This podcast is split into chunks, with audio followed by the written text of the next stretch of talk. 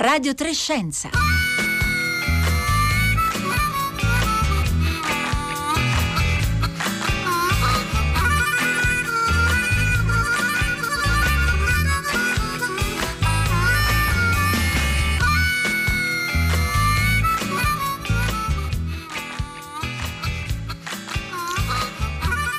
Buongiorno, buongiorno da Pietro Greco e benvenuti a Radio Trescenza.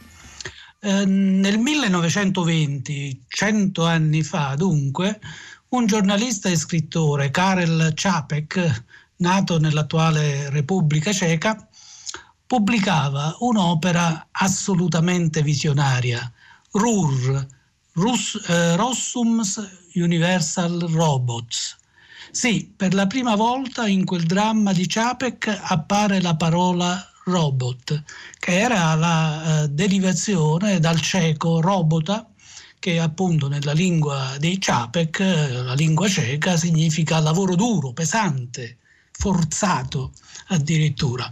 Ebbene, in quel dramma, andato in scena eh, solo l'anno dopo, il 25 febbraio del 1921, Čapek narra di un filosofo, il vecchio Rossum, che Beh, ma questo lo vedremo eh, tra poco. Ricordiamo che il 28 novembre del 2019, pochi mesi fa, dunque, il teatro di Radio 3 per il ciclo Tutto esaurito ha mandato in onda una registrazione di un adattamento radiofonico del 1972 del dramma RUR, eh, Rossum's Universal Robot, per la regia di Gennaro Magliulo. Ora, eh, citiamo un passaggio però di Karel Čapek, che è un passaggio eh, molto importante. Il giovane Rossum, che era il nipote del vecchio Rossum, inventò l'operaio con il minor numero di bisogni. Dovette semplificarlo, eliminò tutto quello che non serviva direttamente al lavoro. Insomma, eliminò l'uomo e fabbricò il robot. E dunque la parola robot nasce nel 1920 per indicare una macchina che, come un nuovo schiavo, compie lavori più duri e pesanti al posto del, dell'uomo. L'opera teatrale del giornalista e scrittore cieco è dunque più che mai attuale, visto che i robot ormai sono eh, tra noi. Bene, vi ricordo anche, eh, oltre a dare a rileggere il dramma di Ciappe, che il numero di telefono per intervenire direttamente in trasmissione, che è 335 5634 296.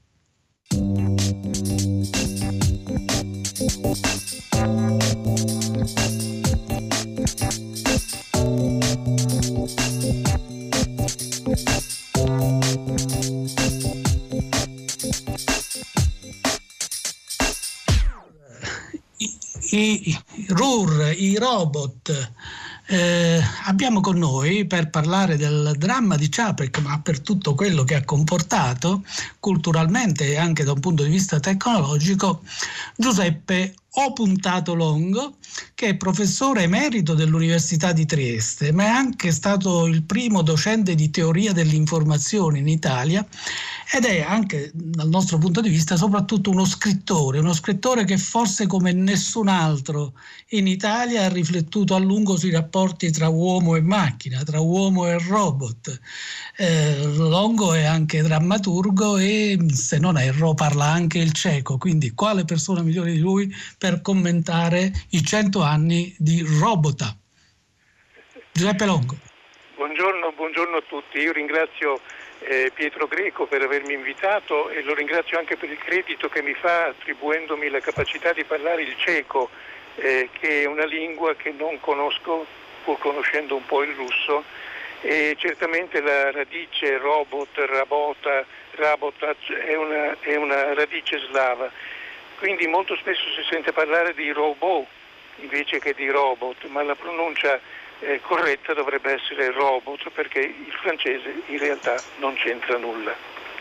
E il robot è una creatura inquietante e affascinante, è l'erede di tutta una schiatta eh, che si è sviluppata lungo almeno due millenni di automi, cioè di macchine capaci di movimenti e di atteggiamenti simili a quelli umani, eh, pur essendo artificiali. E inseguendo il sogno dell'uomo artificiale molti, eh, molti costruttori hanno tentato di dar luogo a queste, a queste macchine. Il punto essenziale è che la macchina robot, eh, come la concepiamo noi oggi, è il frutto della ibridazione di un corpo artificiale con un'intelligenza artificiale.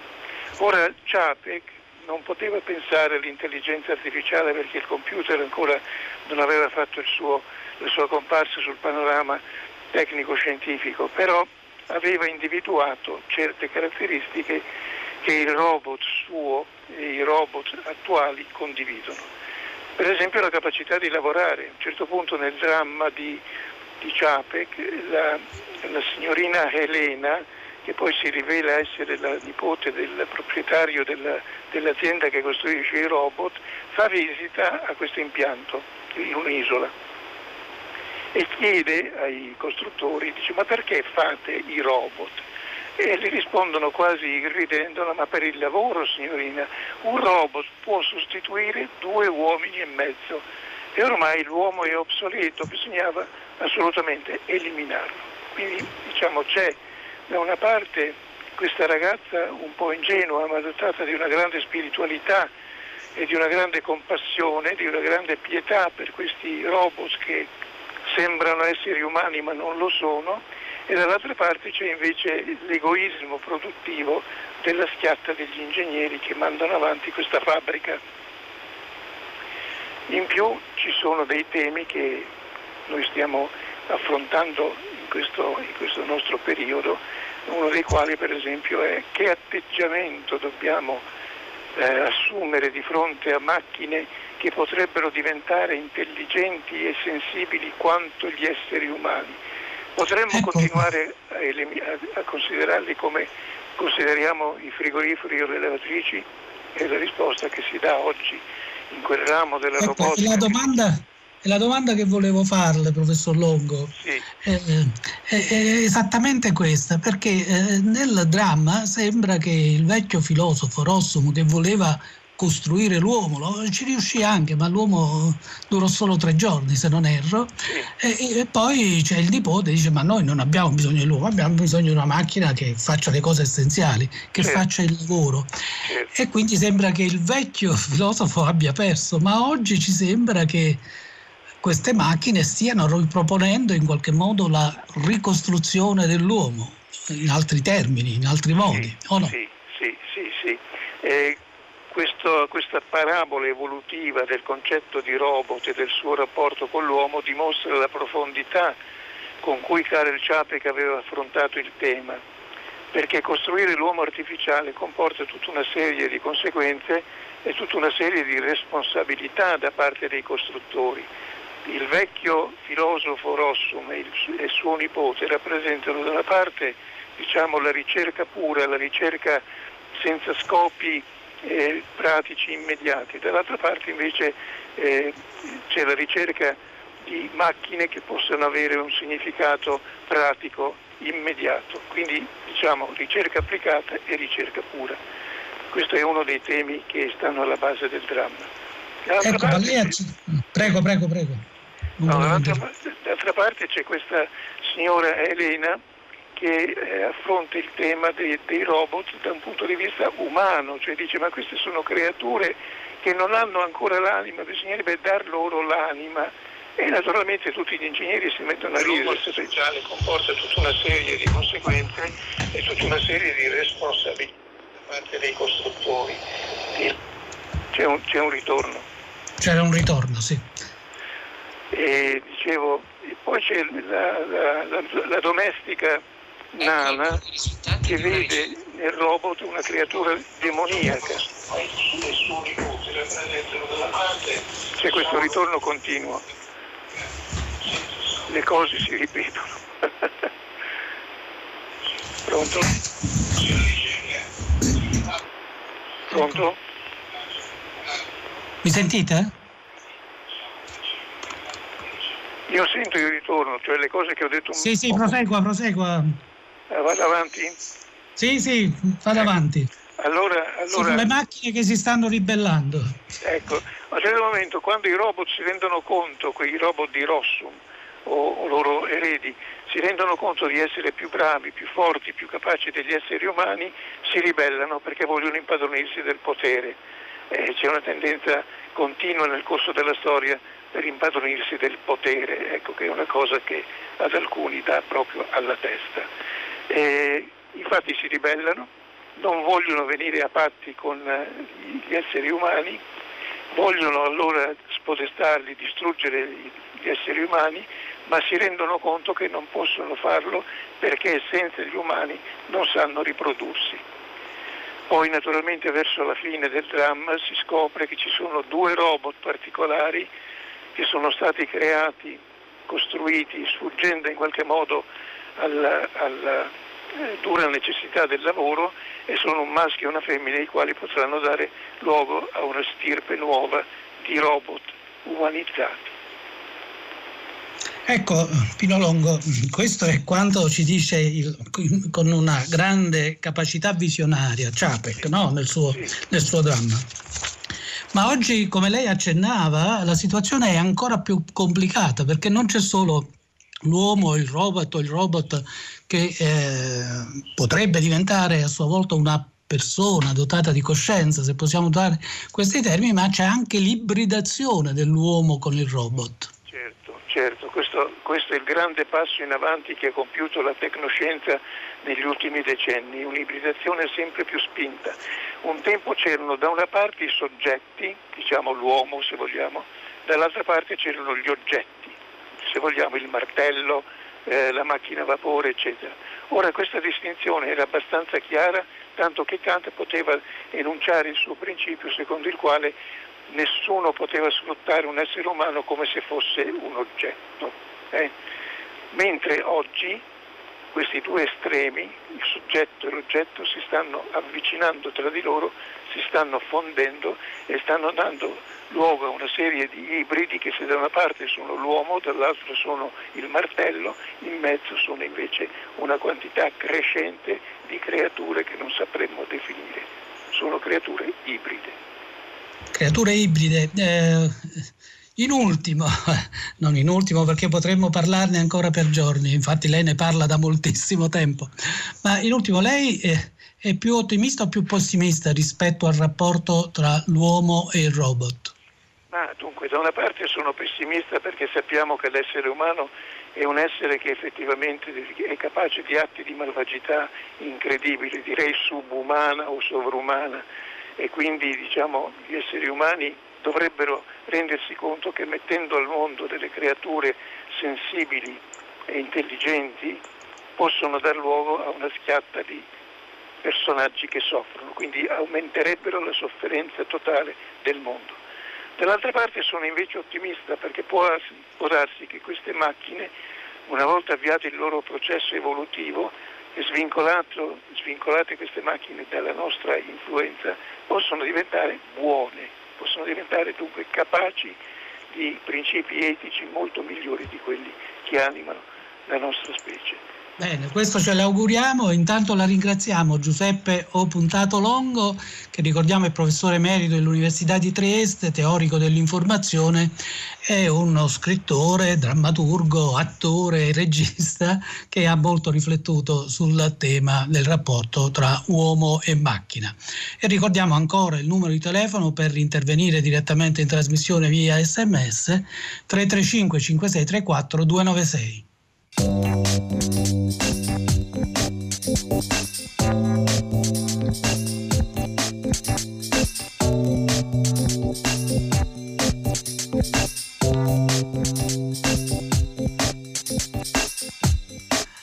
I robot, eh, dunque, eh, nel dramma di Ciapek, eh, il problema fondamentale o uno dei problemi fondamentali che pone lo scrittore e giornalista ceco è il fatto che i robot, nelle parole del nipote Rossum, devono togliere la fatica all'uomo.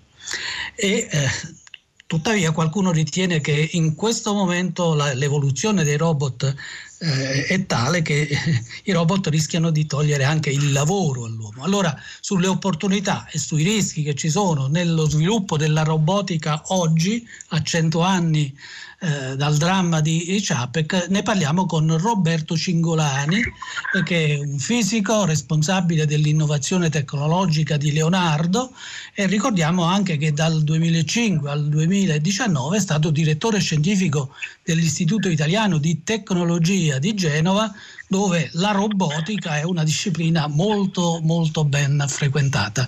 Buongiorno Roberto Cingolani. Buongiorno a voi e agli ascoltatori. Ecco, intanto in Leonardo, eh, che è una grande industria, e azienda di innovazione tecnologica, c'è una frequentazione della robotica importante? Ma in generale, dove c'è manifattura e, e alta tecnologia, eh, ci sono macchine che in qualche maniera aiutano, ottimizzano i processi, ci sono robot. Eh, quindi la risposta è generalmente sì. Eh, bisogna intendersi però su cosa si, di, di, cosa si sta parlando quando si, quando si, usa la parola robot, perché eh, sono, sono 16.000 anni che Homo sapiens eh, sviluppa tecnologie per aumentare le sue prestazioni, no? quindi per, per, avere più efficacia, per faticare di meno, per correre meno rischi. La ruota, l'aratro, la leva, la carrucola, il motore a combustione interna, eh, nei millenni Sapiens ha sviluppato delle tecnologie che di fatto dovevano renderlo più veloce negli spostamenti, più forte. Eh, noi conviviamo con le ruspe, conviviamo con le gru.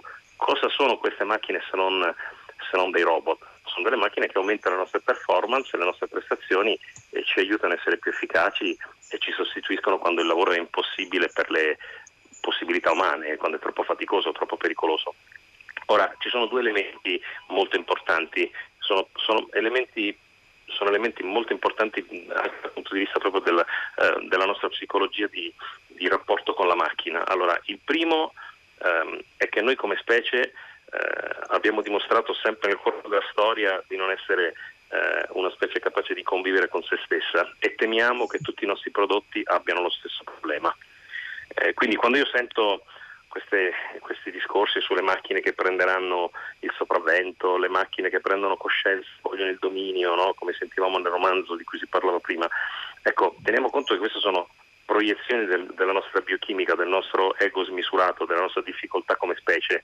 Una ruspa uh, non avrà mai il problema di voler prendere il predominio anche se dovesse prendere coscienza di essere più forte di noi.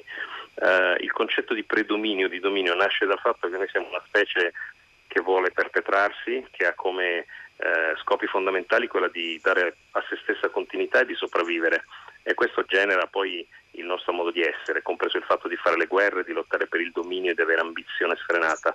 Ecco, Roberto, la macchina Roberto Singolari, però però è anche vero che oggi noi intendiamo per robot che qualcosa che è molto molto legato allo sviluppo dell'intelligenza artificiale e quindi che dà alle macchine un grado di autonomia che un martello o anche una gru non hanno, no? adesso sono Perfetto. sempre più autonome.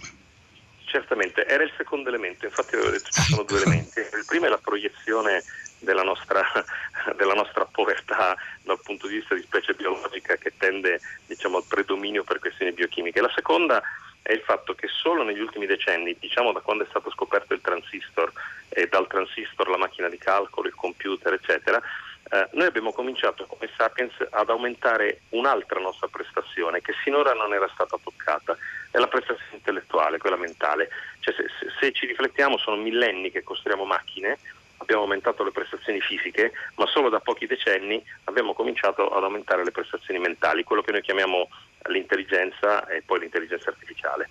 Allora, ora il nuovo cambio di paradigma è che di recente ci si è resi conto che si può prendere una macchina molto più forte di noi fisicamente, diciamo collegarla a un computer e quindi darle anche una potenza di calcolo che per certi versi può essere paragonabile alla nostra potenza di calcolo biologica. Poi ci sono gli algoritmi, eh, quello che oggi viene chiamato il machine learning, il deep learning, si dice che la macchina possa imparare e questa cosa ci fa sentire come specie minacciata perché si comincia ad avere un mezzo più forte di noi con capacità di discernimento. Allora attenzione perché qui c'è un po' anche secondo me l'ambiguità eh, di, di, del, del pericolo che viene spesso paventato Allora, noi stiamo parlando, noi temiamo macchine che a un certo punto abbiano uh, capacità di intendere di volere, perché sostanzialmente il vero problema è questo. Perché oggi, diciamo, nella stragrande maggioranza dei casi, quello che chiamiamo intelligenza artificiale è una capacità di calcolo, di simulazione di scenari estremamente complessi mirata fare una previsione. Facciamo i modelli climatologici, prevediamo il clima, abbiamo delle macchine che date delle condizioni e dati dei sensori che danno delle informazioni su ciò che accade, fra virgolette decidono qual è la strategia migliore per fare una certa cosa, che so, produrre un oggetto, o anche l'automobile che si guida da sola, no? eh, vede l'ostacolo, vede la velocità, vede le situazioni e decide se sterzare o frenare. Ecco, allora noi comunque tendiamo anche in questo caso a proiettare quel senso di pericolo che sentiamo come specie nella macchina che a questo punto, in base ad un algoritmo, decide qualcosa.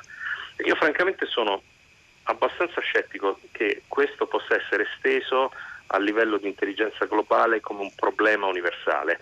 Cioè, dal mio punto di vista qui stiamo parlando solamente di macchine che sono in grado, sulla base di algoritmi di un certo tipo, di decidere in una situazione precisa che cosa fare.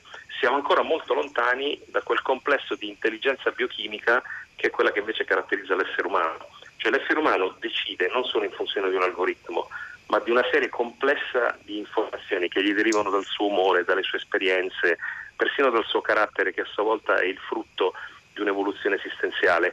La macchina ha un algoritmo e date per quanto sofisticato, date delle condizioni di contorno, tutte le macchine con le stesse condizioni di contorno lo stesso algoritmo deciderebbero la stessa cosa. Tutti gli uomini, stesse condizioni al contorno, ognuno prenderebbe una decisione diversa, perché ognuno dipende da come si è svegliato, da come è fatto. Cioè, eh, bisogna stare un po' attenti perché io vedo sempre una presuntuosa proiezione dei nostri limiti in quello che in realtà è la macchina. Siamo così convinti di non essere noi in grado di educare noi stessi che temiamo che le nostre macchine possano fare i nostri stessi errori. A me francamente sembra un, un interessante dibattito però sul, dal punto di vista tecnico io lo trovo ancora molto lontano da qualsiasi molto cosa lontano. che possa essere reale. Senta, eh, Roberto Cincolani, per ritornare insomma, alla, alla, in qualche modo alla, alla fantascienza, nel, in 2001 Odissea dello spazio c'era un computer HAL che a un certo punto piange, cioè diventa sostanzialmente umano. Lei ritiene che questa sia una cosa molto molto lontana nel tempo, anche se mai avverrà?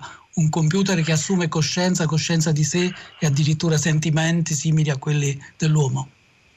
Ah, dunque, intanto i sentimenti purtroppo dobbiamo essere molto onesti con la biologia, con la fisica, con la chimica, sono il frutto di interazioni biochimiche, che, che se ne dica.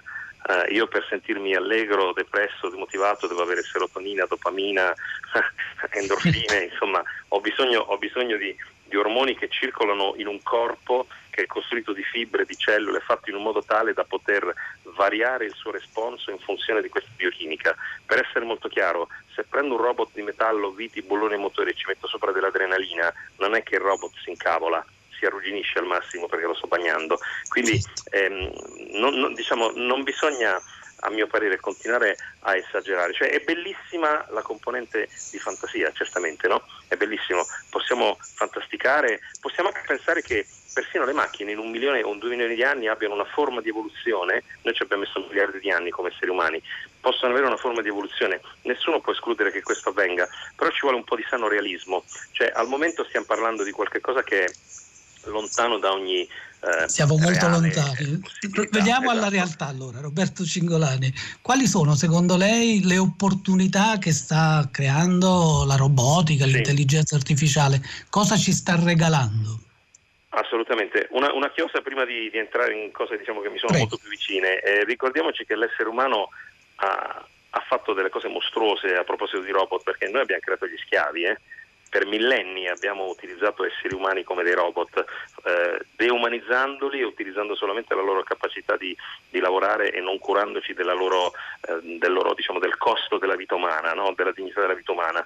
Allora per certi versi io paradossalmente vedo persino un passo avanti nel fatto che abbiamo rinunciato a fare gli schiavi e proviamo a fare una macchina. Almeno da quel punto di vista cerchiamo di avere una forma di aiuto senza scadere, senza impattare su questa brutalità morale che è quella di aver schiavizzato degli umani. Quindi vediamo il bicchiere mezzo pieno da questo e punto questa è la prima grande novità buona. Diciamo. Per me è una grande novità buona, perché certo, francamente quando sento parlare dell'umano artificiale eh, mi viene in mente uno scenario orrido. Siccome fare un essere umano è facile, eh, persino piacevole, ci vogliono nove mesi, non costa praticamente nulla, si immagini una società veramente sbagliata dove si decide che si fanno milioni di umani da sacrificare al lavoro per altrettanti umani che invece vogliono stare comodi. Ecco, questo sarebbe una cosa assolutamente un'atrocità assoluta. Per fortuna che oggi eh, questa cosa non esiste, non la pensiamo nemmeno, perlomeno dovrebbe essere così da tutte le parti, e discutiamo invece di creare delle macchine che in alcuni casi possano prendere piccole decisioni per nostro conto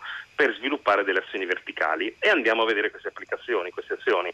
Allora è evidente che io oggi ho ehm, da diciamo, gestire un pianeta con 8 miliardi di esseri umani, con un modello economico di, di sviluppo, con problemi di sostenibilità, con problemi di mobilità, insomma siamo, siamo una, una popolazione complessa, con una società complessa. I robot, le macchine, ottimizzano molti processi che consentono alla nostra società, dovrebbero consentire alla nostra società di funzionare meglio.